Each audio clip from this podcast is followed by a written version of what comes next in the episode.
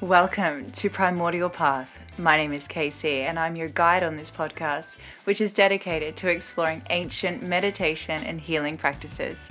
We'll examine them through an accessible modern lens and discover how they can profoundly impact your life, your body, your mind, your soul, your energy. So stay tuned. Here we go.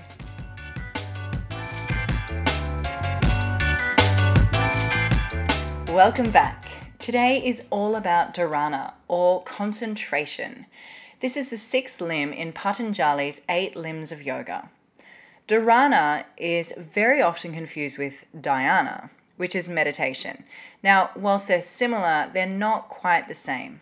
Dharana is the step before meditation, as it's here where we attempt to remove the recurring thoughts of the mind. This is very much where the clear your mind concept comes in. However, instead of clearing your mind completely, as that's, let's be honest, is near impossible, we can focus or concentrate our mind onto a single object or thing. In this way, we can exclude all other thoughts, and our mind becomes completely absorbed with concentrating on this one thing. Generally, this object of concentration is usually an internal image that we hold in the front of our mind while the eyes are closed. Yet it can also be an external object, Think of when we do candle gazing, we're gazing at that flame, just like in Trataka. However, the mind tends to wander more easily if it's concentrating on an external object.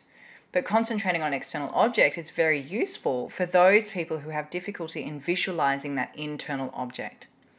So, if we can concentrate on an external object, for example, the candle, for a reasonable length of time, daily, weekly, monthly, or at least regularly, it will eventually be possible to close the eyes and visualize the image of that object internally. So, if you've ever done the candle gazing, you'll know that when the eyes are open for long periods, when you close the eye, then that image of that candle or the flame is then available to you with the eyes closed.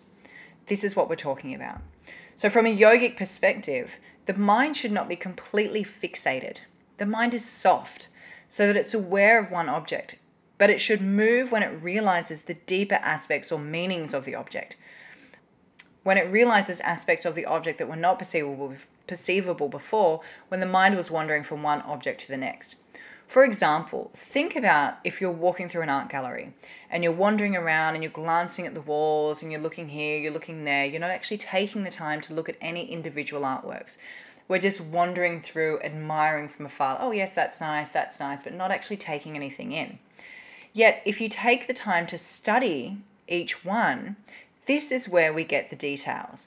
In this sense of just wandering around, we miss those subtle details. If we were to spend 10 minutes or half an hour even studying one picture, the finer and more subtle details about that artwork will be revealed. Now, this is the same with our own minds.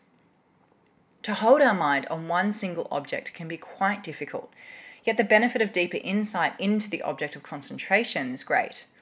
Concentration on one object is not impossible. It simply requires consistent and persistent practice. When the mind has been purified by the practices of the previous limbs of yoga that we've talked about in previous episodes, concentration will come by itself naturally without any special effort being required. Give it a go.